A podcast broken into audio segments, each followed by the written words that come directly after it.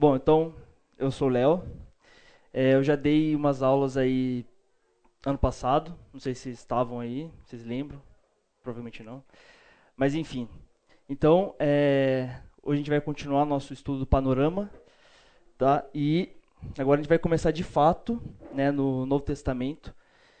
Então, na aula passada, o Caio deu a introdução, né? Muito boa. E hoje, então, eu fiquei com os evangelhos: Mateus, Marcos, Lucas e João. Então, assim, é, eu fiquei um pouco desse jeito aqui. Aliás, vocês sabem quem que é? Ah, boa. Eu, eu fui colocado, a minha esposa falou assim, mano, eles vão saber quem é. Mas vocês sabem, então, boa. e eu fiquei, eu fiquei bem nervoso, assim, porque eu falei, caramba, eu vou dar os quatro evangelhos em uma aula só, né? Daí vocês estão vendo aí o Fernando no culto, ele, sei lá, tá três anos em Lucas só, né? E eu vou dar os quatro evangelhos em uma aula só. Daí eu falei, caramba, o que, que eu vou falar, né? Tipo, como que eu vou apresentar? Então eu demorei, sei lá, uns três meses para criar essa aula, porque eu fiquei, assim, empacado também, pensando qual que é, é o método que eu vou usar. Eu vou falar de cada evangelho, eu vou falar de uma maneira geral, eu vou... Assim, eu, eu não sabia, estava meio perdido assim, né, como eu ia fazer. E, bom, então eu achei melhor, é, na verdade, trazer os quatro evangelhos e passar um panorama em cima dos quatro, mesmo que é, ficasse um pouco repetitivo, né? E eu tentei não deixar repetitivo, tentei pegar o, as diferenças principais ali, mas não sei se deu certo, vamos ver. Bom, então aqui é já faço sobre os evangelhos e galera, é, eu não sei, eu tentei contar mais ou menos, mas não consegui. É, façam grupos de seis pessoas, tipo vê aí com quem está do seu lado e crie aí os seus grupinhos, mais rápido, beleza? Puxa, ó, tem três aqui. A gente vai fazer. Vocês já brincaram de carro? Já? E ó, só para animar vocês. Ó, para pro time vencedor vai ganhar um bis, hein? Então tem que fazer sério. Uma caixa de bis, não só o bis, é isso. Então, ó, juntem aí e, e, e um tem que ser o capitão, tá? Um tem que ser o capitão.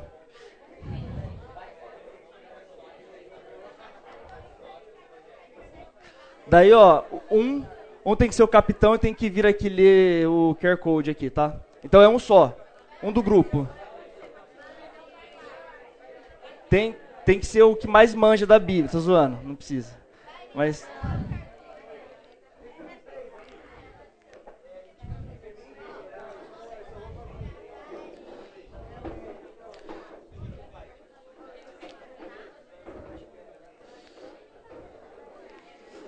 E aí, pronto? Então vai logo, hein?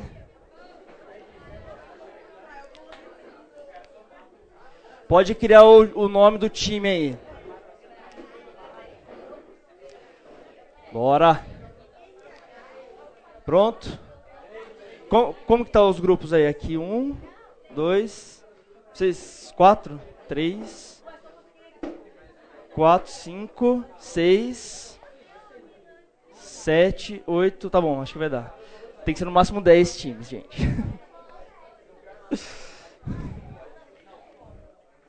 Ó, vocês que chegaram, vocês que estão chegando aí, vai para um grupo já.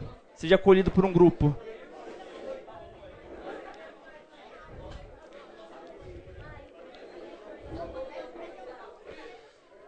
Então vai. Eu vou começar, tá? Tá bom, ó, temos quatro times já. Gilmar.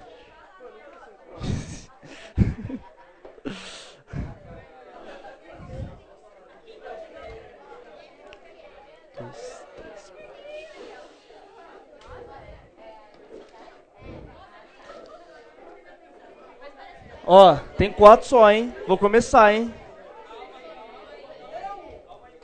Então vai, vai logo, vai logo. Hã? Ah, tudo bem. Só não pode dar mais de 10 times.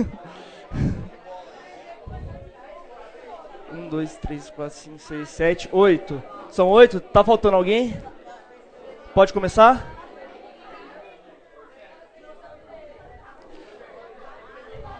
Ó, galera, vou começar, hein? Ó.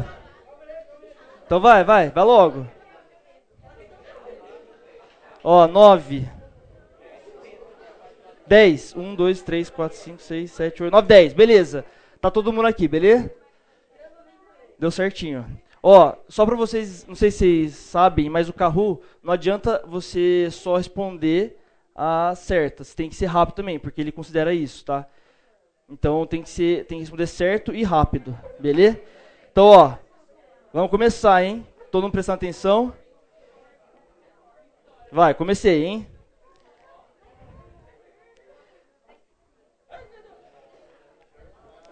Aí, ó. Olá, olá.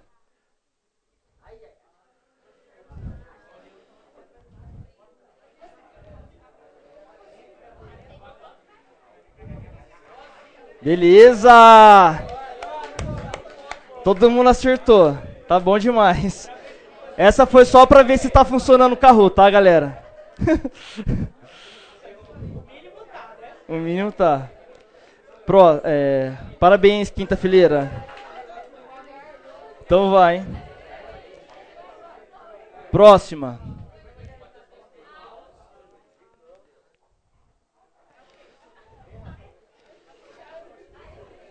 Não fale muito alto para dar resposta pro grupo do lado, hein? Toma cuidado. Boa!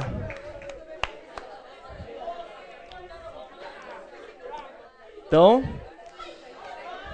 quem é batata frita aí? Boa. Então vai, hein? Estão prontos para a próxima? Então vai.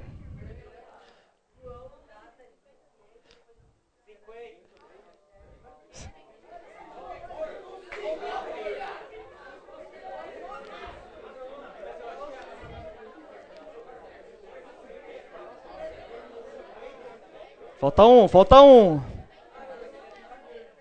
Vai acabar. Vai acabar. Alguém não respondeu. Ué?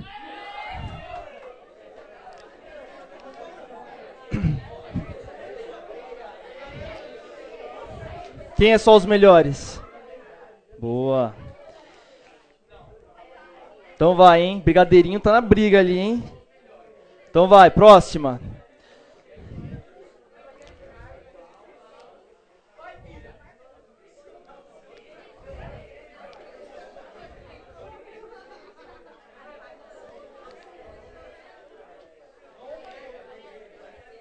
Manter.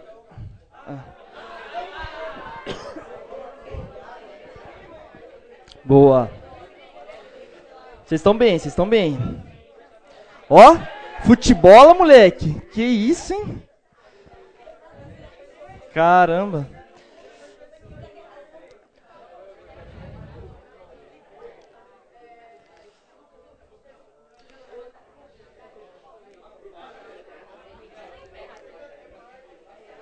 Bora. Tem sempre um atrasadinho aí, né?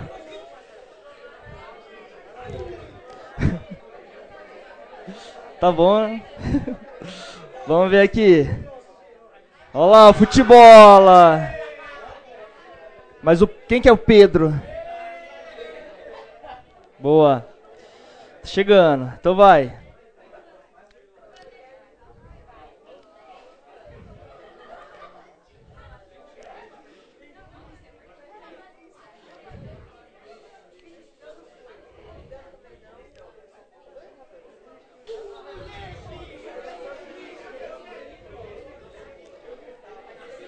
Boa. Futebol tá bem demais, hein? Próxima.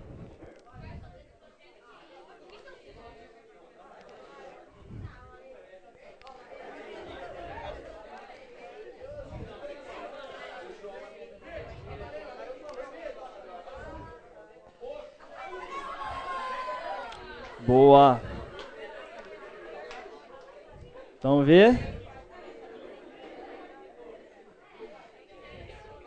Ó a batata frita! Galera, tá muito empatado, ó. A gente tá chegando, ó, tem mais duas só, hein? Então, se acertou rápido, vai levar o bis. Próxima, aí, ó.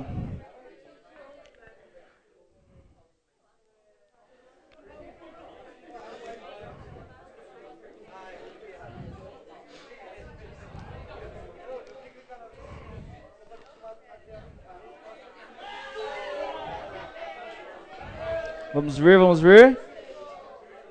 Ó, batata frita, tem até um foguinho aqui, mano. Os caras estão voando. Mas tá perto aqui, hein? Tá bem? Ó. Quem acertar primeiro ganha agora, hein? Dois, três e vai. A última.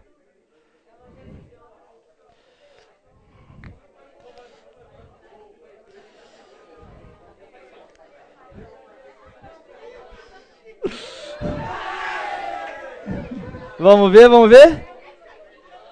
Ó o pódio. Terceiro lugar.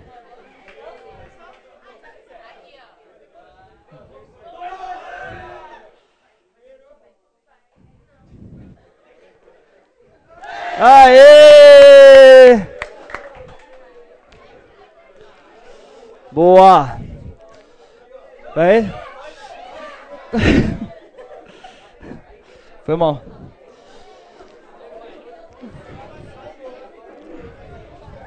Boa futebol. Mas ó, todo mundo mandou muito bem, hein? Gostei. Vocês estão afiados. Boa, galera. Então vamos lá, virando aqui, depois dessa introduçãozinha.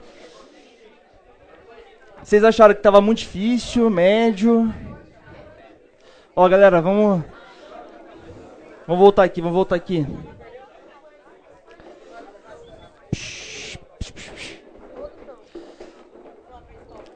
Aí. Então vamos acalmar agora. Porque deu, começamos no gás. Queria saber, vocês acharam que estava muito fácil, muito difícil, médio? O que vocês acharam? Médio. É? Não, legal. Mas eu vi que vocês acertaram bastante coisa ali. Tava, era para ser mais difícil mesmo, mas eu queria usar o carro para introduzir alguns pontos que a gente vai falar aqui, tá? Então, é, eu queria começar perguntando, não sei se vocês gostam de falar muito aqui, mas assim, quando a gente fala de evangelho, o que, que vem na cabeça de vocês? História de Jesus. O que mais? E aí? Vou escolher alguém para falar, hein? Uhum. Só, só, só a história de Jesus? Os milagres. Ressurreição. A galera tá meio tímida ainda. Tá bom. Gente, os evangelhos é basicamente a história de Jesus e todo o cumprimento né, do que a Bíblia aponta desde, o, desde Gênesis né, até Apocalipse. Ali a gente vê a, o, o cumprimento né, é, se realizando ali. Tá? Então, assim, realmente os evangelhos são um dos livros mais importantes, se não os mais importantes da Bíblia, tá? Né, que é a história do nosso Salvador. Bom, então, o que, que motivou a escrita dos evangelhos? Por que os evangelhos foram escritos? Né? Alguém sabe?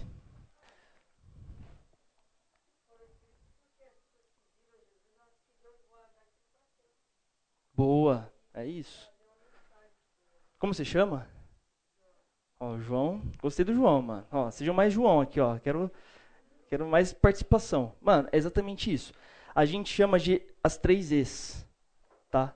Então, as três E's, a primeira ex é a expansão da igreja primitiva. Então, a igreja primitiva, aqueles primeiros cristãos, eles estavam né, se espalhando ali pela região. E naquela época, a gente não tinha celular, a gente não tinha uma Bíblia física ali, a gente não tinha nada. Então, é, com essa expansão, as pessoas precisavam é, ter mais material ali para conhecimento, para poder contar para as pessoas. Né? Então, esse foi o primeiro motivo que surgiu o Evangelho. Segundo, segunda ex, é a exatidão dos ensinamentos. Tá? Então, é, para aquele povo recém-convertido, que não tinha muita informação ainda, eles precisavam de mais material, né, para saber o que explicar, para saber o que ensinar para os outros. Então, é, a partir de, dos relatos oculares de pessoas que viveram com Jesus ou não, né, a gente vai ver mais para frente aí, mas é, ter uma fonte confiável, né? Então, ser exato ali. E a última ex é a exaltação dos fatos ocorridos, tá? Então, é, aquilo era maravilhoso demais para se perder, né? Então, é, tudo que está escrito ali é para preservar. E, e, assim, eu estava até vendo um negócio muito legal, né? Que as pessoas que é, são críticas à, à Bíblia e falam assim, nossa, mas é um negócio, pô, né, aconteceu dois, três mil anos lá, como vocês acreditam nisso? Tipo, qual que é a, a, a confiabilidade disso? Né? E daí, aqui vocês estão na escola, vocês estudam, sei lá, é, Aristóteles, tipo Platão, essas coisas. Vocês, estudam, né? E vocês veem alguém criticando Platão, alguém falando, não, mas quem disse que Platão existiu? Aristóteles. Ninguém, você não vê isso, né? Não existe uma corrente forte que fala, não, Aristóteles não existiu. E cara, a gente tem muito mais relato confiável, né, da Bíblia e dos dos evangelhos e de tudo, e esses aí não, entendeu? Só que você vê como as pessoas gostam de atacar, né? Então, é, isso eu acho muito interessante que os evangelhos eles têm os pergaminhos originais, né? não, não, não, os originais, mas assim vários ali muito próximos dos originais e que a gente consegue estudar e ter uma exatidão muito grande do que realmente aconteceu ali naquela época, tá? Então, é, dando uma breve introdução nos evangelhos, então a gente tem os sinóticos, né, que era uma das perguntas lá que acho que vocês até ficaram meio, mano, que isso? Acho que então provavelmente vocês não devem ter muito, muita gente que não deve ter escutado ainda. E aí tem o João, né? Então tem os sinóticos e João. Tá? Então, qual que é a diferença deles, tá? Os sinóticos, né, que daí é Mateus, Marcos e Lucas, eles vêm da palavra sin, é, sip, sinóptico, do grego sipnóticos, você pode me corrigir do que você fala grego, que torna possível ver na, na totalidade, tá? Então é, é basicamente esse significado e por que que os três é, a gente coloca eles no mesmo lugar ali? Vocês sabem? Porque eles o quê? Tem uma estrutura parecida. É, exatamente. eles têm uma estrutura muito parecida. Né? E há estudos que acreditam que os evangelhos sinóticos possuem uma mesma origem. Então isso não é confirmado, isso assim né, a gente pressupõe. Então tem gente que fala que ah, é originou de Mateus, ah, originou de Lucas. Então a gente não sabe exatamente qual foi a origem.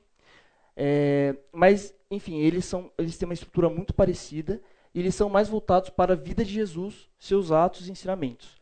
Então, é, os evangelhos sinóticos, eles colocam muito Jesus como realmente um homem, Deus, mas homem, que viveu entre a gente e conta muitos atos de Jesus, andando, pregando, fazendo milagre e tudo que ele fez aqui entre a gente.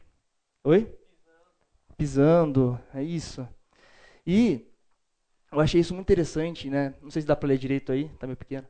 Mas é, o Evangelho de Mateus possui 1068 versículos. É, Marcos possui 600, 661 e Lucas 1150. Destes 330 versículos são comuns aos três evangelhos. Então você vê que tem bastante versículo comum aí. Daí se a gente pensa no Marcos, que é o menorzinho, 90% do seu material pode ser encontrado em Mateus. Então por isso que a galera fala assim, mano, foi originado de um. 90% do livro de Marcos se encontra ali em Mateus. É, e que é, são 600 versículos no total. E 60% em Lucas. Tá? Então ele é mais parecido com Mateus. Daí você vê, ó, o Marcos possui 661 versículos. E 600 são muito parecidos ali, são bem semelhantes a Mateus. Então você vê que realmente né, é bem parecido. E 60% em Lucas, é, e é também uma, uma, parte comum a Mateus e Lucas, então 240, que não tá, que não estão presentes em Marcos. Legal? Então, esses são sinóticos, tá? E a gente tem o de João, que é João. Ele é mais voltado para a divindade de Jesus e ele é escrito para a igreja e os santos. Tá? Então a gente vai passar pelos quatro e eu acho que isso vai ficar claro. E assim, eu sou um pouco suspeito para falar, eu não sei, do é pecado falar que você gosta mais de um do que o outro? eu gosto muito do livro de João, porque o livro de João ele é escrito, né, que nem a gente viu, para os cristãos mesmo, tá? Então, o jeito que João escreve, é, assim, eu, eu acho um, assim, é, é, é, tipo, é como se fosse uma poesia mesmo, assim, tipo, o começo dele e toda a, a forma como ele escreve ali a história de Jesus, né? Então, eu, gosto demais. Mas é, é, os quatro se completam, tá? Então não pode falar o que você prefere. Bom, então aqui agora a gente vai ver rapidamente o contexto histórico também dos evangelhos. Então eu, eu peguei lá atrás, bem lá atrás, tipo, só para a gente entender um pouquinho o que estava acontecendo com o povo. Então, em 586 a.C., bem atrás, né, o reino de Judá, incluindo a cidade de Jerusalém, é destruída pelos babilônios e muitos judeus são levados em cativeiro para, para a Babilônia. Então, vocês conhecem a história, né? Nabucodonosor e tal. Daí, depois, né, o Império Persa conquista a Babilônia. Então aqui, ó, só para vocês entenderem, né? Então aqui né, nessa nessa parte aqui eles estavam em cativeiro. Daí o Império Persa conquista a Babilônia e permite que os judeus é, retornem a Jerusalém para reconstruir o templo. Então o templo tinha sido destruído, daí eles voltam, né? E reconstrói. Daí um pouco depois, Alexandre o Grande conquista a região, trazendo cultura helenística e influências gregas para a área. Então, já vem de novo um povo ali, um pouco subjugando ali o, aquele povo, né? Daí, depois de 64, então, isso aqui é bem importante, a Palestina, está em vermelho até, né? A Palestina é conquistada por Pompeu, é, general romano, e Jerusalém vira uma província romana, tá? Então, o é, que, que isso acontece? O, na expansão de Roma, é, eles acabam né, vocês estudam isso na escola, eles acabam englobando muitos povos diferentes. E eles é, não tinham por costume é, destruir totalmente aquilo e impor várias coisas, né? Porque eles sabiam que se eles fizessem isso, era provável que aquele povo se rebelasse e eles podiam ser enfraquecidos. Então, eles fazem um negócio, tipo, uma pressão, mas não a ponto do povo se rebelar e, né? Mas o que, que acontece? Isso vai enfraquecendo o povo, a cultura do povo. E isso engloba também os judeus ali, e, né, e a gente sabe que isso traz muito prejuízo para aquele povo. Daí, é, Herodes, o Grande, é nomeado rei de é, pouco antes de Jesus nascer, né, é nomeado rei da Judéia pelos romanos. Ele é conhecido por seus grandes, pelas suas grandes funções, incluindo o templo de Jerusalém. Né? Então, o templo no Evangelho é muito importante. Né? Você vê que Jesus destrói o templo lá, a gente vai ver isso. Então, é, o templo ele, é reconstruído por Herodes. E ali por volta de 5 anos de Cristo é quando Jesus nasce. Então, Jesus, não sei se você sabia, mas Jesus nasce tipo, no ano 1. Então, tipo, existem aí estudos que falam que foi 5 anos de Cristo, tem alguns que falam que foi até depois, 4. Mas enfim, eu coloquei 5 aí. É, e daí, com 26 a 30 depois de Cristo, ele começa a fazer, né, o que é durante o reinado de Pôncio Pilatos, é, Jesus começa o seu ministério, e daí eu coloquei aqui, que é o que Jesus fala, lá no final, que a gente vai ver também, o templo de Jerusalém é, é destruído pelos romanos. Então aqui foi quando eles realmente destruíram é, a, aquela parte ali do, dos judeus, tá? Então isso é importante também, depois a gente vai ver. Daí eu trouxe aqui, é, rapidamente falar então, né? Então continuando o contexto, então, o Império Romano havia conquistado a região da Judéia, tornando uma província romana. Então, isso significava que os judeus viviam sob o domínio político romano e tinham que pagar impostos ao império. Então, Mateus era quem? Quem lembra? Cobrador de impostos. E ele era visto, muito mal visto pela sociedade. Por quê? Porque ele justamente era cobrador de impostos do império. Então, ele era visto como um traidor. Né? O Templo de Jerusalém era o centro religioso e cultural dos judeus e o local das principais cerimônias religiosas. Tá? No entanto, o controle do templo estava nas mãos dos romanos, que designavam sumo sacerdote. Né? Então, é, o povo tinha liberdade de fazer os cultos, só que é, ainda assim estava ali subjugado pelo, pelos romanos. E é, essa, esse ponto 3 aqui, eu queria que vocês prestassem muita atenção. Que a expectativa messiânica entre os judeus é, era forte na época, especialmente entre os que esperavam um Messias guerreiro que os libertaria do jugo romano. Eles esperavam que o Messias fosse um líder militar forte, que os ajudaria a expulsar os romanos e restaurar o reino do céu. Então, esse aqui é o ponto mais importante que eu queria falar com vocês nesse slide aqui. Vocês é, assistem The Chosen? Quem assiste aqui? Ou já assistiu? É bem legal, porque mostra um pouco do de como o povo estava esperando uma guerra, né?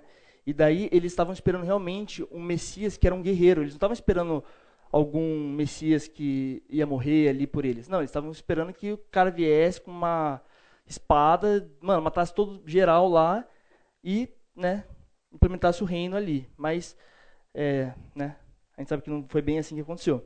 A gente vai ver os textos, mas isso é muito importante. Então, a expectativa daquele povo era realmente um guerreiro.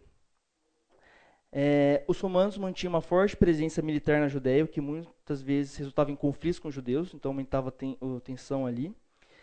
E os judeus tinham liberdade religiosa, mas eram frequentemente submetidos às leis e políticas romanas que, desafiavam suas crenças e práticas religiosas. Né? Então a gente sabe que o imperador romano era visto como um deus ali, né? e ele era o deus supremo. E daí como que um povo, né, o povo judeu ali, vai adorar o Deus, se o Deus, na verdade, para os romanos que dominavam aquela área era César, né, o, o, imperador. Então, isso resultava em muitos conflitos, né, que depois levou à destruição lá, em 70. E essa pressão política e cultural sobre os judeus muitas vezes levava a tensões e conflitos. Ah, acabei de falar isso. Que tinha opinião. Ah, beleza. Tá bom. Então, acho que vocês entenderam um pouquinho do contexto, certo? Boa. Então, em meio a tudo isso, nasce Jesus. Tá? E o primeiro livro que a gente vai ver é Mateus. Bom, então, qual que é o objetivo do livro de Mateus? Então, afirmar aos judeus que Jesus é Messias, Mestre e Deus conosco. Ah, uma coisa que eu esqueci de falar. É, vocês viram ali no, no Carru que tinha. Gente, eu fiz a pergunta lá de para quem que o os autores escreveram as cartas, ah, os evangelhos. Por que, que isso é importante?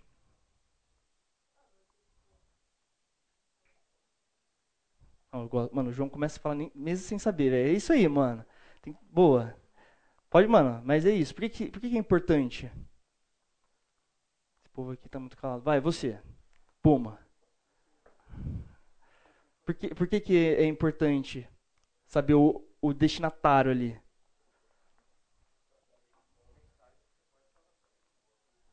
Boa. Esse é um ponto. Depende. Uhum. Boa. Exatamente. Exatamente. Vocês mataram aí. Então, é muito importante é, para os costumes ali, né, bem isso que ela falou, você identificar para quem está escrevendo. Né, porque não adianta você só ler sem saber qual que é o motivo que ele está escrevendo aquele evangelho. Tá? Então, a gente vai ver que Mateus escreve é, principalmente para judeus. Então, por que, que é importante o objetivo do livro ser afirmar aos judeus que Jesus é Messias, Mestre, Deus conosco? Porque, cara, ele está convencendo os judeus, os judeus daquela época que Messias, que Jesus é o rei, o novo Moisés e Emanuel, tá? Então fica muito claro no começo ali, ele fazendo vários paralelos com Abraão né, que Abraão era o, o pai, e com Moisés, que também era o mestre. Tá? E ele foi escrito mais ou menos em 50, 60 depois de Cristo. Bom, então, ser feitinha.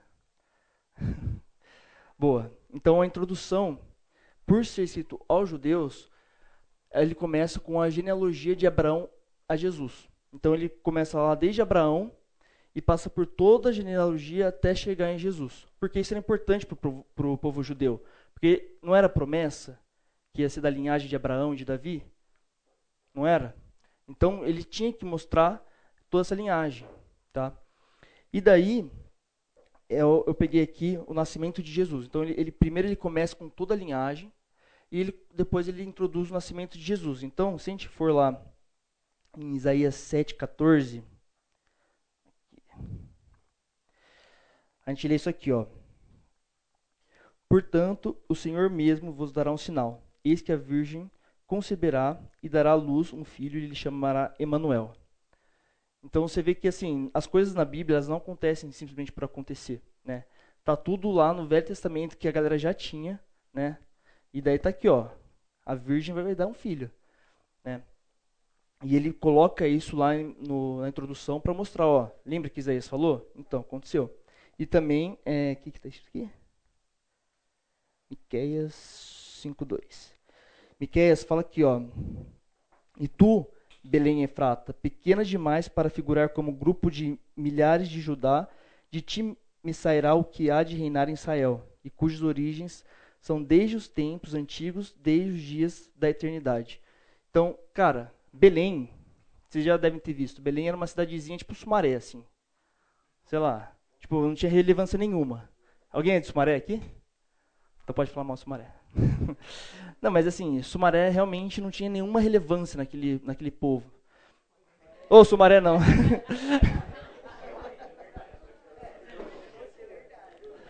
não tem relevância assim, Sumaré. Belém não tinha relevância. então, é, é muito legal isso, né? Que você vê o Velho Testamento cumprindo ali no Novo, tá? E daí, é, ele, ele continua ali fazendo então todo o paralelo para introduzir Jesus. E daí Moisés, né? Ele começa a mostrar que Jesus é o novo mestre. Moisés ficou quanto tempo no deserto? 40 anos. O que acontece com Jesus? 40 dias. Então, é, às vezes a gente lê, a gente nem percebe, né? Tipo, ah, tá, mas por que, que ele ficou 40 dias? Por que não ficou 39, 41? Tem um significado, entendeu? E ele está mostrando, Mateus está mostrando para o povo, ó, Jesus é o novo, é, novo mestre. Oi?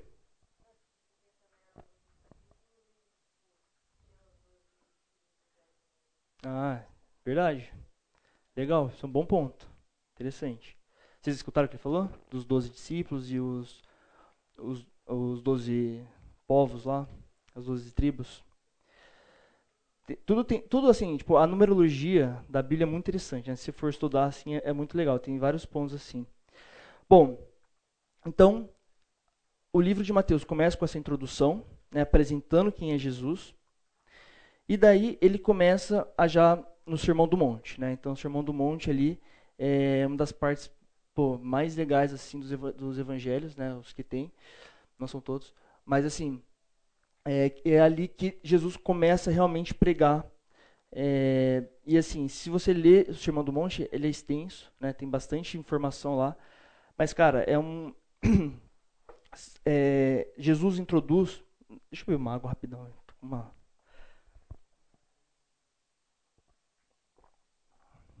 Jesus introduz ali no Sermão do Monte o que a gente chama de o reino trocado, reino invertido, que é o quê? Naquela época, quem era excluído da sociedade?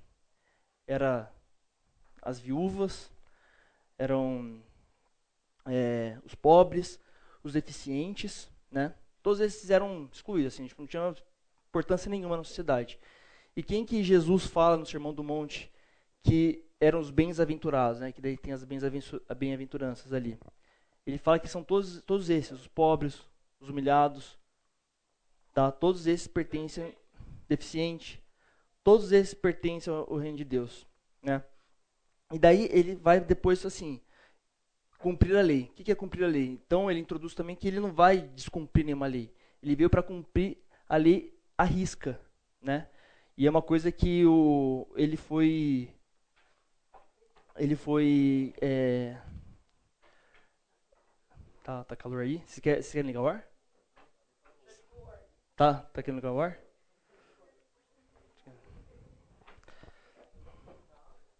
Eu também ficou um pouco de calor. Nossa, mas 22 graus tá. É, eu pus 24. Bom, então é, Jesus foi condenado justamente por, né, porque ele descumpriu a lei e, né, muitas outras coisas, mas ele realmente, se você ver, ele realmente cumpriu a lei ao pé da letra. Boa. Se depois vocês quiserem ligar aí atrás, a gente liga também. É, e a última coisa que ele, último ponto que ele toca é os corações transformados para o amor. Então, naquela época, o povo era tava no, né, a gente tem que lembrar que Jesus, na verdade, viveu no Velho Testamento, né? O Novo Testamento veio depois. Mas no Velho Testamento eles estavam ainda em tipo olho por olho, dente por dente. É, era uma coisa assim de vingança, de e Jesus trouxe um novo conceito. Não, gente, eu não quero mais isso. Eu quero corações transformados para o amor, né? E ele introduz o que é o amor, tá? Então, depois desse bloco de ensinamentos aqui, que vai do 5 ao 7, ele, ele, então, isso é legal, ele introduz o reino de Deus, né? ele fala como que é o reino de Deus e como deve ser a gente aqui na terra, focando no reino de Deus, e daí ele começa a mostrar o poder do reino. Tá? Então, do 8 ao 10, ele vai fazer vários milagres ali, né? Entre eles, cura de um leproso, o servo do centurião, do centurião, centurião é um jogador, né? a mãe doente, mar agitado, homens endemoniados, cegos, homem paralítico, mudos, menina morta e mais alguns aí que não coube. Então, sim. e daí você vê que tem um bloco de histórias, né, contando ali o, o poder e mostrando o poder do reino, né, que Jesus trouxe, tá? Então, ele depois de mostrar isso, e o povo fica maravilhado, e alguns assustados, e outros falam, né, tipo, ah, ele faz isso pelo poder do capeta. Daí, depois disso, ele anuncia o plano, tá? Então, ele vai, é, ele introduz o reino, ele mostra o poder do reino, e ele introduz o plano, né? Então, quando ele introduz isso, ele pega os discípulos, né, e ele ensina como anunciar o reino, e envia os discípulos para cidades, tá? Então ele envia para os. Vai tocar o sinal? Já tocou? Nossa! É isso, galera. Então, 2000. A gente está em Mateus ainda. Como a gente estava vendo aqui, então esse, esse bloco né, do capítulo 8 ao capítulo 10 é Jesus mostrando o poder do reino, tá? E daí ele envia os discípulos para pregar nas cidades, tá? E daí, o que, que, acontece? Então as pessoas começam, começam a pregar né, sobre o reino, beleza? E daí tem três reações que a gente vê claramente ali nos blocos do capítulo 11 ao capítulo 13. Que é o que? O povo em geral, né, aquele povo, o povo mais pobre, o povo humilhado, né, eles... Peraí, peraí. Bora aí, bora aí, bora aí. Então esse povo, geralmente, ele curte muito Jesus, né? Então tá ali, coraçãozinho. Tem um, um, um outro pessoal que ele é mais neutro, assim. Tipo, ele nem ama e nem, tipo, né? E a gente vê claramente, assim, até a família de Jesus ali, não sabe se é exatamente o Messias, se é isso que eles estavam esperando, né? Então é uma reação mais neutra. E tem os que não gostam, né? que quem é? Vocês sabem, né? Os fariseus, os mestres da lei ali, né? Que o, o Caio falou um pouquinho na aula passada. Então esses realmente não gostam de Jesus, tá? E daí, nesse bloco também, Jesus começa a pregar por parábolas, tá? Então ali eu separei a parábola do da mostarda, do trigo do joio. Ah, não, não, essa é mostarda. Eu não lembro. Da semente, será? Da semente lá. É... Faz tempo que eu fiz esse.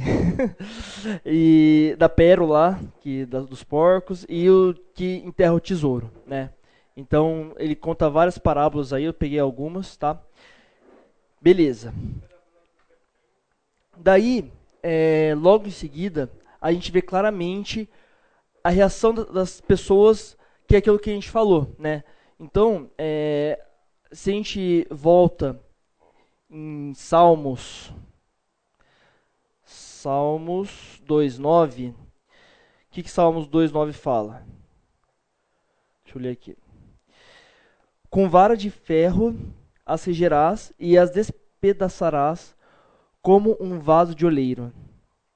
Então, o que o povo esperava era isso. Era um, um guerreiro que ia despedaçar tudo e impor o reino. Tá? E, se a gente ler também é, Daniel 2, 44, aqui é a história lá da, do sonho de Nabucodonosor, daí é, Daniel começa a interpretar, e daí ele fala assim: Mas nos dias destes, destes reis, o Deus do céu suscitará um reino que não será jamais destruído. Este reino não passará a outro povo. Esmiuçará e consumirá todos estes reinos, mas ele mesmo subsistirá para sempre. Então, eles estavam esperando isso, que alguém chegasse aqui, mano, e quebrasse tudo e, e, e impor o reino de Deus, tá? Então era esse é, esse é o Messias que eles estavam aguardando.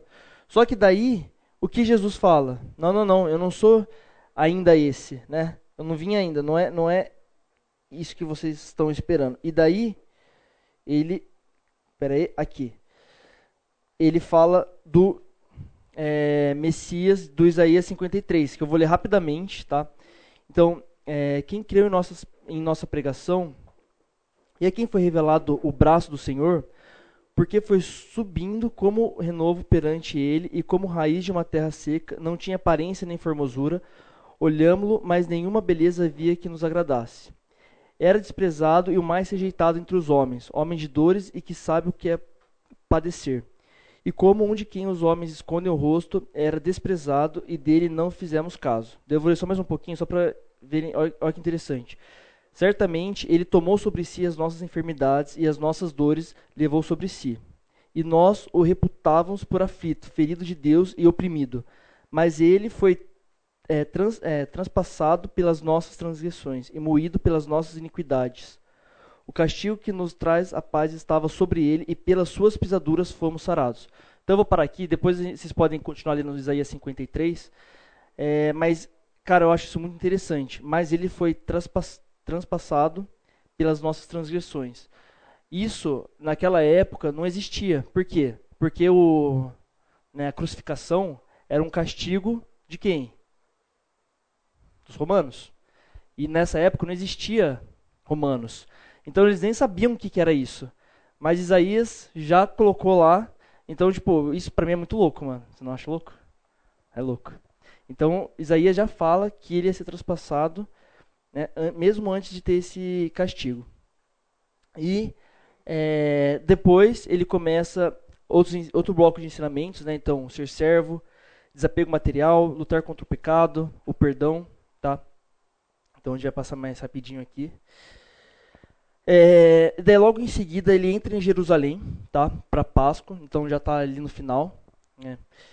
E ele faz a purificação do templo. Então ele vai lá e briga com todo mundo, remessa tal. E ali ele na verdade está purificando o templo que tinha sido corrompido né, pelo aquele povo. E ele faz o, ele fala assim: esse povo vai me recusar, né? E isso vai trazer destruição para eles, porque eles vão escolher a guerra e não o amor que eu estou pregando. Então, o que, que vai acontecer? Vai acontecer destruição, fome e tal, e acontece, né? Aquilo, aquilo que a gente viu depois lá em 70, né? O, o Império Romano destrói tudo lá. E daí, chegando à conclusão, então tem a última ceia e a ressignificação da Páscoa, então isso é muito legal, né? Então a Páscoa ali que era que eles celebravam né, o Êxodo, é, que era né, a salvação do povo ali. Então Jesus traz um novo significado para a Páscoa. Então não é mais, a gente não comemora mais o Êxodo, né? A gente comemora a nossa salvação do sacrifício de Jesus, tá? Daí tem a crucificação de Cristo e depois o cumprimento de todas as promessas com Jesus, né, ressurreto ali, e acaba o evangelho. Então, gente, ó, esse é um panorama de Mateus, tá? Assim, é obviamente que a gente simplesmente pincelou ali, a gente nem passou em nenhum nada praticamente. Mas qual que é a ideia aqui, tá? De todos os que eu vou mostrar para vocês. É para vocês terem um guia para depois quando vocês forem estudar na casa de vocês, vocês, estudam, né? Espero que sim. vocês vão pegar isso, daí a gente pode mandar para vocês e quando vocês forem ler, daí vocês vão entender melhor o que para onde vocês estão passando, é o que vocês estão lendo, não simplesmente ler por ler, tá? Então essa é mais a ideia. Então, continuando aqui, para a gente não perder muito tempo, vamos para Marcos agora. Então Marcos, né, como a gente viu lá no, no Carru, é escrito para os romanos, tá? Da época, e mostrando aos romanos e gentios em geral que Jesus era, é, gentios em geral, que Jesus era Cristo, o servo e Deus encarnado, tá? Ele é escrito ali mais ou menos 67, 70 depois de Cristo. E bom, então ele o, o Evangelho de Marcos, é, o Evangelho de Mateus era basicamente introdução, conclusão e cinco atos. E Marcos ele divide mais ou menos o Evangelho dele em três grandes atos.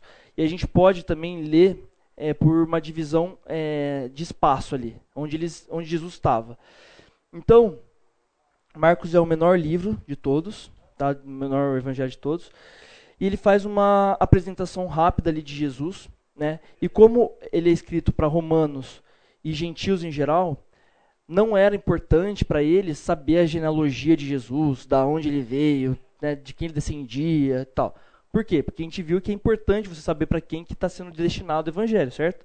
Então, para esse povo, para esse povo não, isso não era importante. Então, Marcos nem toca nesse assunto. Então ele é, mostra o batismo de Jesus e a anunciação do Filho de Deus, né, na hora do batismo ali. E daí, é, então ele faz uma apresentação de Jesus e logo em seguida já faz os ensinamentos e dos atos de Jesus, tá? Então ele fala, ele fala sobre a enfermidade, né, a lepra, a paralisia, deformidades, é, sobre perdoar pecados, sobre a antiga é, religião e o sábado. Então o sábado é uma coisa muito, né, que os fariseus falavam muito de Jesus lá do, da questão do sábado, então ele, ele ensina sobre isso, sobre os demônios. É, daí ele tem todos os blocos de parábolas também, sobre doença e morte, é, milagre dos pães e peixes, então lá do povo, né? E sobre a, a, a tradição dos fariseus. Então, nesse bloco aqui, Jesus é o mestre, né? Então ele representa muito um Jesus mesmo que está ensinando ao povo ali. Tá? Isso vai do 1 até a primeira parte do capítulo 8. Daí, da segunda parte do capítulo 8 ao capítulo 10, é Jesus percorrendo a Pereia. Então, a Pereia, nome feio, né? É uma parte ali que tinha algumas cidades mais longe, assim, então, que eram meio excluídas. E Jesus percorre to toda aquela região ali. E daí é, ele começa a se mostrar como Deus. Né? Então, tem o Isaías 53 ali, que é citado também. E nessa, nessa hora ele faz o, a troca de valores da época. Então, hum, se você ler é, Marcos 10, 43 a 45, fala assim: ó, quem quiser tornar-se importante entre vocês deverá ser servo. E quem quiser ser o primeiro deverá ser escravo de todos. Pois nem mesmo o filho do homem veio para ser servido, mas para servir e dar a sua vida em resgate por muitos. Então, isso, Jesus introduz ali essa troca de valores do reino, que não era algo comum para a época, tá? Era, na verdade, totalmente o oposto. Legal? E daí, nesse bloco, logo em seguida, tem a transfiguração de Cristo, que é o quê? É Jesus mostrando ali a sua, o seu poder e a sua divindade, né? Então Jesus sobe a montanha e junto com Elias e Moisés, que foram os outros também que receberam mensagem de Deus de uma montanha que aparece ali, então isso é muito legal. É, ele oferece um pequeno vislumbre de sua glória, né? Então ele fica todo brilhante lá e a galera fica maluca, assim, o que está acontecendo? Então ele está mostrando um pouquinho do Jesus Deus ali, né? Então primeiro é Jesus mestre ensinando e depois é Jesus Deus, tipo a sua glória. E daí logo em seguida é, então tem o, o, bloco final também, né, que é bem parecido com é, Mateus. Então tem entrada em Jerusalém, a purificação do templo e a condenação dos líderes, né, que de todos os ensinamentos ali de Jesus, os líderes religiosos condenam. Então é bem parecido essa, essa parte, a gente nem precisa falar muito. É, depois vem a última ceia, né, a crucificação e depois a ressurreição de, de Cristo. Então aqui é um Jesus servo. Tá?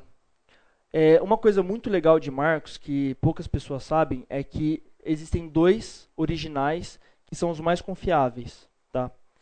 E, se você ler. Deixa eu chegar lá, peraí. Se a gente ler o final de Marcos, né, dependendo da Bíblia que você tem, você até pode ver aí depois, o capítulo 16, ele pode ir ou até o versículo 8, ou ele vai até o versículo 20, tá?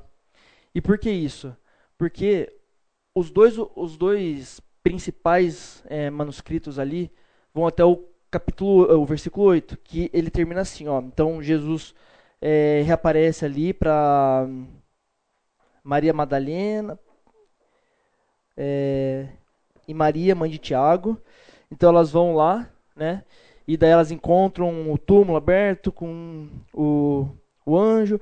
E daí o anjo fala assim: Mas ide, dizei a seus discípulos e a Pedro que ele vai adi é, adiante de vós, para Galiléia. Lá o vereis, como ele vos disse.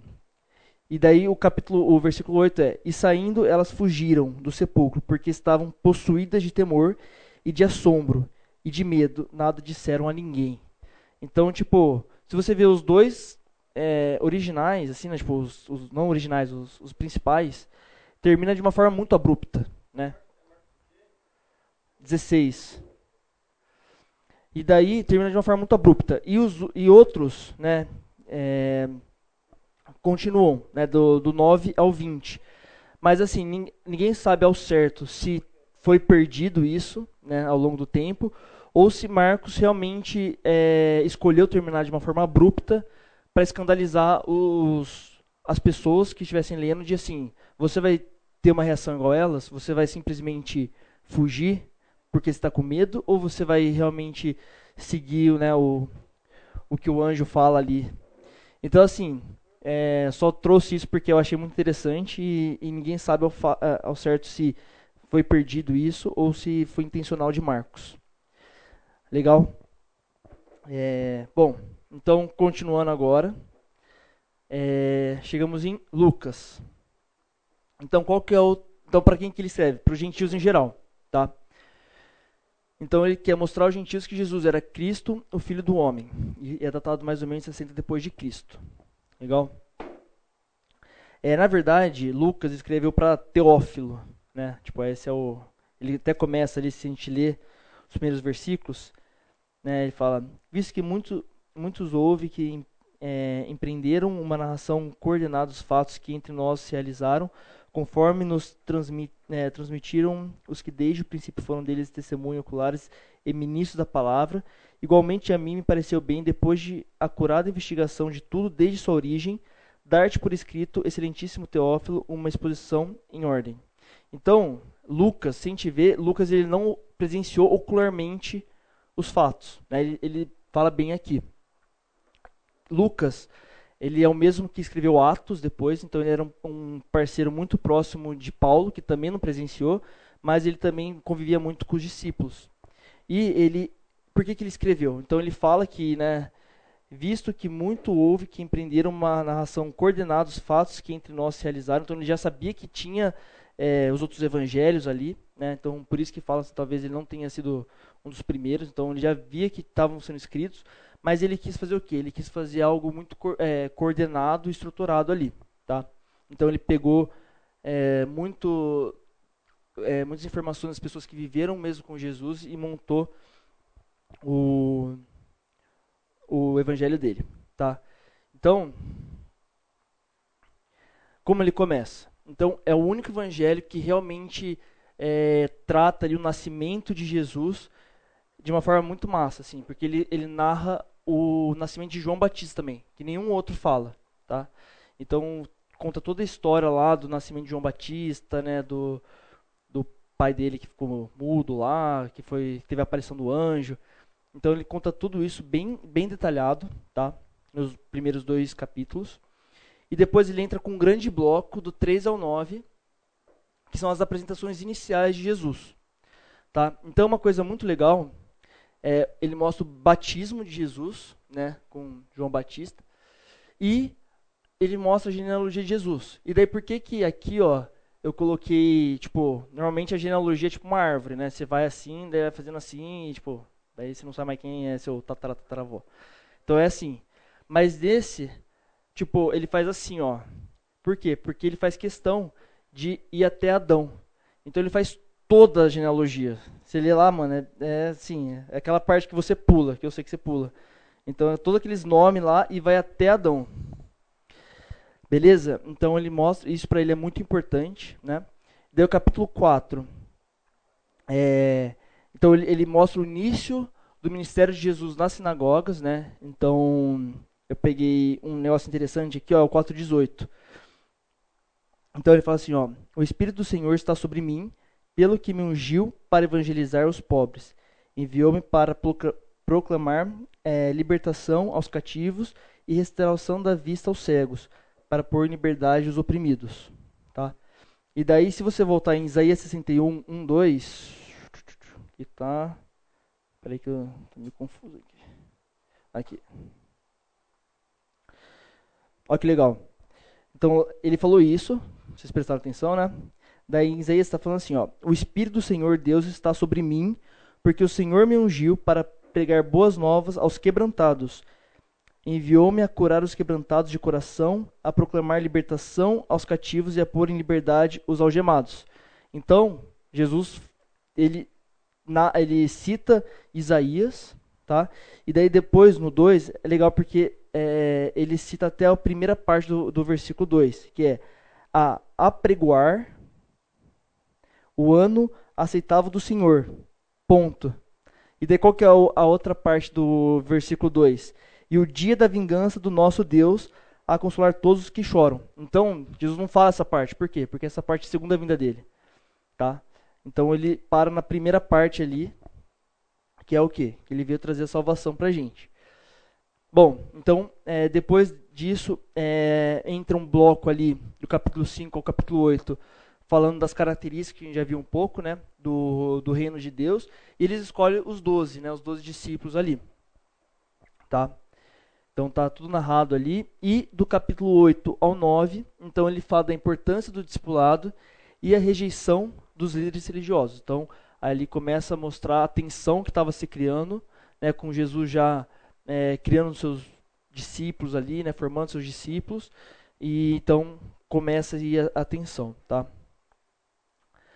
Bom, então o que, que Jesus faz? Aqui é uma, uma parte legal de Lucas, né? Que normalmente quando a gente pensa nos discípulos, a gente tem muita visão dos doze, né?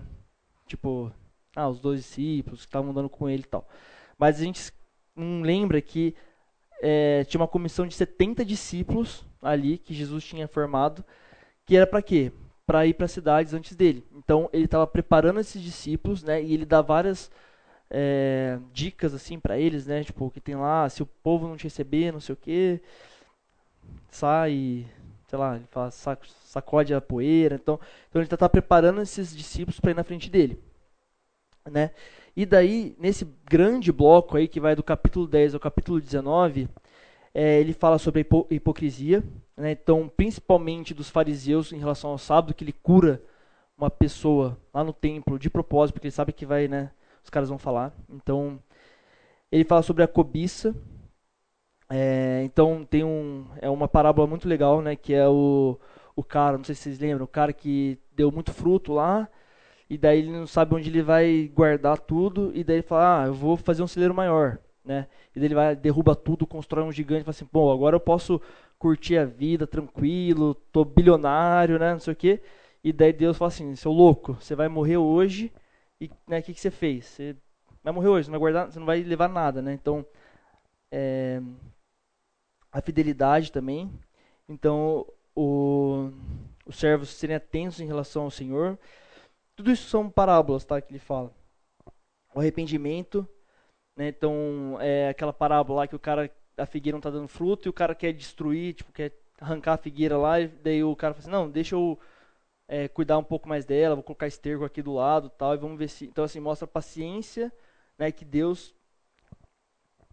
A paciência e o arrependimento, né? Que. A paciência de Deus e, tipo, como a gente tem que se arrepender. O reino, então, é uma, uma das menores parábolas que tem, tipo, ela tem, juro, acho que é duas linhas, né? que é tipo o, reino é como um grão de mostarda, né? Que é minúsculo e depois né, vira gigante. Então é, ele está mostrando é, uma característica do reino, né? E riqueza, então daí tem a, a parábola lá do, do homem rico, que a gente nem sabe o nome, né? É um cara que não é nem um pouco importante, e Lázaro, né? Que é o cara que é, é salvo, e daí o cara, ah, vem aqui botar água na minha boca. E as pessoas indiferentes, tá? Então, assim, nossa, foi mal. É, então, assim, são vários ensinamentos nesse bloco aqui, tipo, ele é um bloco, bloco bem grande. Eu peguei alguns aí que eu achei legal trazer, mas, assim, depois você tem que ler com calma, porque tem muita coisa aí, tá? E, é, depois tem o bloco final, né, que daí é, é, bem parecido com os outros dois. Então, a entrada em Jerusalém, né? Daí Lucas, ele é o único evangelho que cita os dois ladrão, os dois ladrões. Então, isso não, não tem nos outros, que eu acho, né, é uma história bem legal ali, do bom ladrão, né? Não é bom, mas enfim. E, é, e depois a ressurreição de Cristo, que daí ele finaliza é, por completo, né? Não tem aquela dúvida de Marcos. Beleza. Então, podemos passar? Lucas. Então, ó, esse foi o bloco dos sinóticos. Então, como vocês puderam ver, ele realmente segue uma linha, tá? Então, ele tem um, um, uma semelhança muito grande. Eles têm uma semelhança muito grande, tá?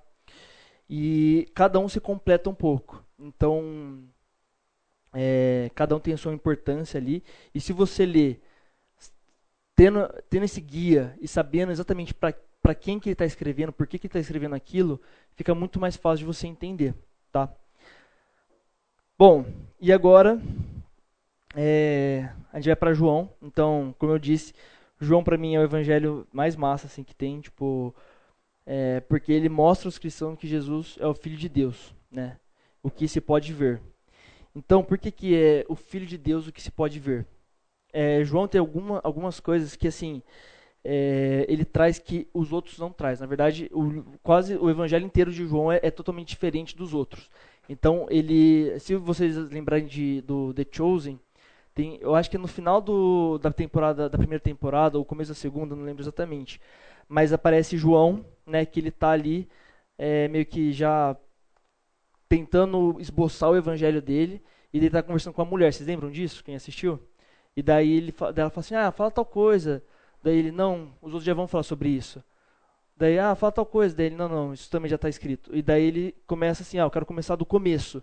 Daí ela fala, ah, do, sei lá, do nascimento, do, da, da genealogia dele, não, não, do começo. Então, se você ler, tipo, mano, pra mim assim, João é top. Se você ler o começo, João já começa assim, ó. No princípio era o verbo, e o verbo estava com Deus, e o verbo era Deus. Ele estava no princípio com Deus. Todas as coisas foram feitas por intermédio dele, e sem ele nada do que foi feito se fez. A vida estava nele, e a vida era a luz dos homens. A luz resplandece nas trevas e as trevas não, prevale não prevaleceram contra ela. Então, tipo, o que, que é isso aí? Quem que tá, que que ele está citando? Hã? Gênesis, a criação. Então, tipo, aqui não é assim, ah, Jesus, o homem, Jesus, o mestre. Não, é tipo, mano, Jesus, o Deus. E assim, eu acho muito massa isso, porque acho que né, ninguém aqui sabe, tipo, os meus pais são espíritas, então eu vim de um meio. É, eu falei espírita? Falei, né? Eu vim de um meio espírita. E, e assim, eles se dizem cristãos, só que se você perguntar para eles assim, ah, quem que é Jesus? Vão falar assim, ah, Jesus é, é um guia, é um guia de luz, tipo, é um mestre, é um cara, mano, top. Mas eles nunca vão admitir que Jesus é Deus, tá? Só que eles se dizem cristãos, tipo, eles leem a Bíblia. E assim, tipo, eu falo assim, então tá, lê João 1. Tipo, mano, né, como que você vai se dizer cristão e não reconhecer que Jesus é Deus? Bom, então. Oi? Depois a gente vê. Rapidão, só senão não vai dar tempo, falta 10 minutos. Depois a gente conversa. Ó, então, é, o primeiro bloco, no capítulo 1, Jesus, é, João coloca sete pontos ali do de Jesus, tá? Então ele mostra que Jesus é Jesus de Nazaré, humano, rei, Messias, mestre, filho de Deus e cordeiro de Deus. Então esses são. Ah, e, e outra coisa também, é, acho que a gente falou ali, João está cheio de números. Né? Para João é muito importante essa questão de números. Então, é, isso está cheio no, no, evangelho dele, se vocês lerem com calma. Então ele mostra essas sete facetas aí de Jesus no capítulo 1. E daí no, no próximo bloco ele mostra os sinais e milagres de Jesus. Tá? Então ele vai com bastante calma ali mostrando. Né? E qual que é o primeiro milagre de Jesus? Né? É a transformação em água em vinho. Eu gosto muito desse milagre, né? Eu não gosto de vinho, mas eu gosto muito desse milagre porque tipo ele mostra realmente quem é Deus, né? Por que, que Deus transformou água em vinho? Tipo, por que Jesus transformou água em vinho, né? Tipo, pra gente às vezes assim, se a gente ler rápido, pra gente não quer dizer nada, né? Mas se a gente ler Gênesis 1:3, vocês acham que não tem nada a ver? Mas olha.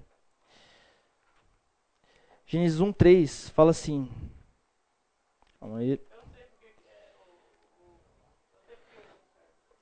Ó, fala assim, ó. Disse Deus: haja luz, e houve luz. E aqui ele fala assim: tinha água, e Deus e Jesus fala: há vinho. E daí, do nada, da água virou vinho. Então isso mostra que uma característica, uma característica que é muito importante de Deus, que é o quê? É ele fazer na hora. Ele não precisa preparar a uva, e daí ele vai lá e pisa na uva, e daí ele coloca para fermentar. É fermentar? Fermentar, enfim, não tem isso. Ele fala assim, mano, haja vinho. Então aqui ele já mostra, com um simples milagre, que ele é Deus. E daí, não é só isso também. Tem um outro ponto, que em Isaías 25. Opa, aqui. Isaías 25, é, 6. O Senhor dos Exércitos dará neste, neste monte, então está falando do, do, do reino de Deus, a todos os povos um banquete de coisas gordurosas, uma festa com vinhos velhos, pratos gordurosos com tutanos e vinhos velhos bem clarificados. Então, ele fala, vai ter coisa gordurosa, top. Acho que vai, a gente não vai engordar lá. e vai ter vinho. Então, ele usa é, dois pontos, de, assim, né, tipo, primeiro que é a característica de Deus, que é transformar as coisas assim, ó, no estalar dos dedos. E também ele mostra assim, o reino de Deus chegou. Tipo, eu vim e eu tô aqui, ó, fazendo uma festa top. Depois, do 2, ele mostra a reconstrução do templo e ele fala, né, da que ele vai reconstruir o templo em três dias. E os caras falam assim, mas como assim, né? Tipo, a gente demorou anos para construir esse templo. Como você vai construir isso em três dias? E daí a gente entende depois, né, que são os três dias lá que ele volta. É, no capítulo 3, ele fala do ensinamento é, tem um ensinamento ao fariseu Nicodemos. Então é o versículo só de Jesus conversando com aquele fariseu, né, no, no The Chosen. Eu gosto, vocês perceberam que eu gosto de The Chosen, né? É, tem um, um episódio bem legal que é mostrando isso, tipo Nicodemos ali conversando com Jesus, né? E Jesus fala muito do nascer de novo.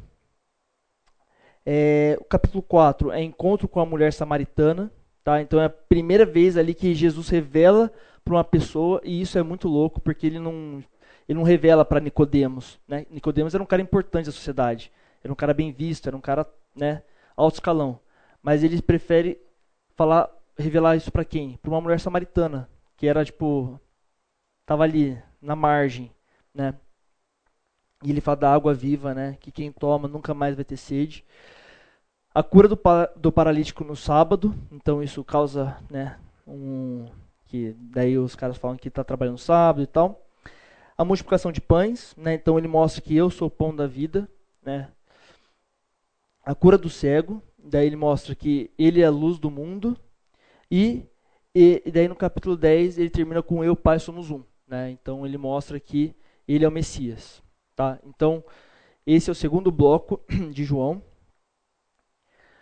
Daí o terceiro bloco é bem pequeno, que é o que? É a ressurreição de Lázaro. Então, para mim, é o, o milagre mais massa de Jesus. Ele não, não, ele não ressuscitou só Lázaro, teve outras, outra que os, os evangelhos sinóticos contam, né? Mas, tipo, tem a, a filha, o filho da viúva tal. Mas esse aqui, ele conta com muito detalhe e é muito massa, né? Então ele volta Lázaro já tinha morrido fazia quatro dias. E essa é a maior demonstração do poder de Deus, né? E então, é, qual que e por que que ele faz isso? Tipo, Lázaro era um grande amigo de Jesus, né? E ele fica realmente chateado quando Lázaro morre. Mas será que tipo, ah, Jesus, pô, vou ressuscitar Lázaro porque só porque ele é meu amigo? Não, né? Por que que ele faz isso? Vamos ler 11 20 a 26. Sei que eu não marquei, peraí. Ó. Daí fala assim, ó. Marta, quando soube que vinha Jesus, saiu ao seu encontro. Maria, porém, ficou sentada em casa. Disse, pois, Marta a Jesus: Senhor, se estiveres aqui, não teria morrido meu irmão. Mas também sei que, mesmo agora, tudo quanto pedires a Deus, Deus te concederá. Declarou-lhe Jesus: Teu irmão há de ressurgir. Eu sei, replicou Marta, que ele há de ressurgir na ressurreição no último dia. Disse-lhe Jesus: Eu sou a ressurreição e a vida. Quem crê em mim, ainda que morra, viverá. E todo que vive e crê em mim não morrerá eternamente. Crês nisto? Então, tipo, Jesus não foi lá e é, ressuscitou Lázaro porque, tipo, ah, estava com saudade de Lázaro. Não, queria... não, ele quis mostrar isso. Ele falou assim: ó, quem crê em mim vai ter vida. E mesmo que morra, viverá. E daí isso traz um contraponto. Né? Ele fez uma coisa assim que, mano, imagina, um cara morreu faz quatro dias, chega o cara aqui, pum, é, faz o cara ressuscitar. Então, é, isso fez um, foi motivo de grande escândalo, escândalo para aquele, né, pro, pro povo que estava ali, né, que estava tendo tipo um funeral lá, a galera tinha bastante gente ali.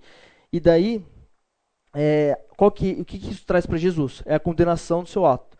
Então é logo depois, João 11:53, desde aquele dia resolveram matá-lo. Ponto. É isso. Então isso trouxe para Jesus é, essa grande perseguição, né, principalmente dos fariseus. Deu quarto bloco, é, do 13 ao 17. Então, os, os, últimos atos de Jesus. Então, aqui eu queria, não vai dar muito tempo, mas assim, é, Jesus lava os pés dos seus discípulos. Por que, que eu coloquei isso? Tipo, a gente lendo ali, se a gente ler rápido, a gente também não vai parar para pensar nisso. Mas, naquela época, imagina isso, não tinha tênis fechado assim, né? A galera, tipo, nem tinha estrada, tipo, asfaltada. Então a galera andava de sandalinha, na terrona batida, e, mano, pé, imagina o pé da galera, como ficava no final do dia. E Jesus, que era o mestre, vai lá, ele se agacha e começa a lavar o pé dos discípulos. E daí, tipo, mano, os caras ficam, velho, tipo, isso era inconcebível. Um rabino, um mestre fazer isso naquela época. Tipo, era inconcebível. Ninguém. Não era assim, tipo, socialmente aceito isso. E daí. Galera, só, só aguarda um pouquinho que a gente. Rapidão, tô acabando. E daí. É, Jesus faz isso para mostrar o quê? Eu não vim aqui para ser servido, eu vim para servir. E isso tem que ser o, o que vocês têm que fazer também. Vocês não têm que esperar que as pessoas te sirvam, lavam o pé de vocês. Não, vocês têm que fazer isso, né? E a gente, até hoje, na nossa sociedade, isso é coisa de louco, né? Tipo, a gente espera que, pô, a gente quer ser o maioral, a gente quer ser o chefe, a gente quer mandar. E Jesus fala assim, não, você tem que ser o contrário, você tem que ser o servo, né?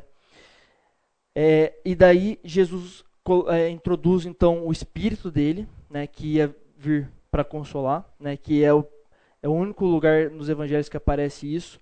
É o Consolador que Jesus enviaria, que é o Espírito Santo.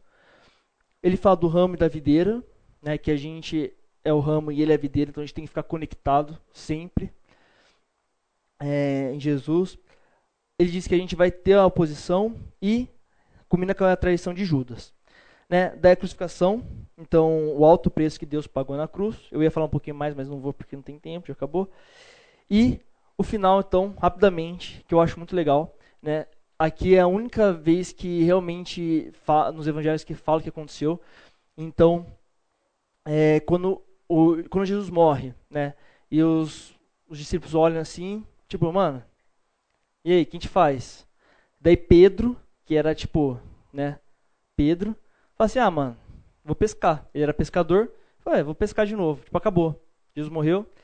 Então, assim, isso pra mim é muito louco, né? Porque a gente, pô, o cara viveu com Jesus, viu tudo que Jesus fez, mano, tudo, tudo, e daí chega no final e fala assim: ah, eu vou pescar. Né? Então ele desiste tudo. Daí é, os discípulos vão atrás de Pedro, né? porque Pedro era um líder ali nos discípulos. Ah, eu também vou. eles vão pescar. Obviamente que eles não pegam nenhum peixe, né? E daí eles veem um homem lá na praia, né? Muito parecido com né, como Jesus encontrou eles, né? Então tem toda essa simbologia aí. E, e daí quando... Oi? Tem no... Tem no The Chosen, é. E daí quando... É, quando Pedro vê isso, ele sai nadando, vai até Jesus, né? Daí Jesus já está lá é, com, com, o, com a fogueirinha e tal. E Jesus pergunta a Simão. E daí isso é muito legal. Né? Porque, tipo, qual era o nome de Pedro antes de virar discípulo? Era Simão. E daí Jesus não pergunta assim para Pedro: Pedro, tu me amas? Não, ele pergunta: Simão, tu me amas? Por quê? Porque ele tinha decidido voltar atrás. Tipo, ele falou assim: ah, vou voltar ao que eu era, pescador. Então Jesus fala assim: ah, você quer ser, voltar antes? Então tá, então vou te tratar como Simão. E daí ele pergunta: Simão, né, tu me amas? E ele pergunta isso por três vezes também. Por quê? Porque Pedro tinha recusado ele três vezes antes. Né? E daí, é, isso eu acho sensacional. Né? E Pedro até fica um pouco chateado porque ele entende o que Jesus está fazendo ali. Né? E João termina um livro dizendo que é muito mais do que Cristo fez e que não foi revelado e nenhum livro no mundo depois que fosse escrito caberia o que Jesus fez ali, né? Então, tipo, eu fiquei pensando, cara, isso é verdade, né? A gente tem ali poucos versículos, se for ver, né, do que Jesus fez. Imagina o tanto que, tipo, né, a gente nunca vai saber, né? Talvez na eternidade. Mas enfim, então assim, galera, é, acabei, desculpa aí o atraso, dois minutinhos. Ó, a gente vai mandar esse material, como eu disse, isso é um guia para vocês, para vocês lerem depois. Então, assim, é... ah, faltou colocar o nome. depois eu mando, prometo. e, enfim, galera, muito obrigado. Então, eu vou orar só para a gente terminar rapidão aqui. Daí vocês estão liberados. Senhor Deus, meu Pai, eu agradeço, Pai, por, por esse momento, Pai, que tivemos para falar sobre é, vida de Jesus aqui na terra e todos os ensinamentos que ele nos deixou. E eu oro, Pai, para que o Senhor fique conosco nessa semana, Pai, abençoe cada um aqui, que possamos, Pai, com, com esse material, é, poder estudar melhor e entender melhor todos os pontos é, dos evangelhos. E é isso que eu oro, Pai, em nome de Jesus, amém.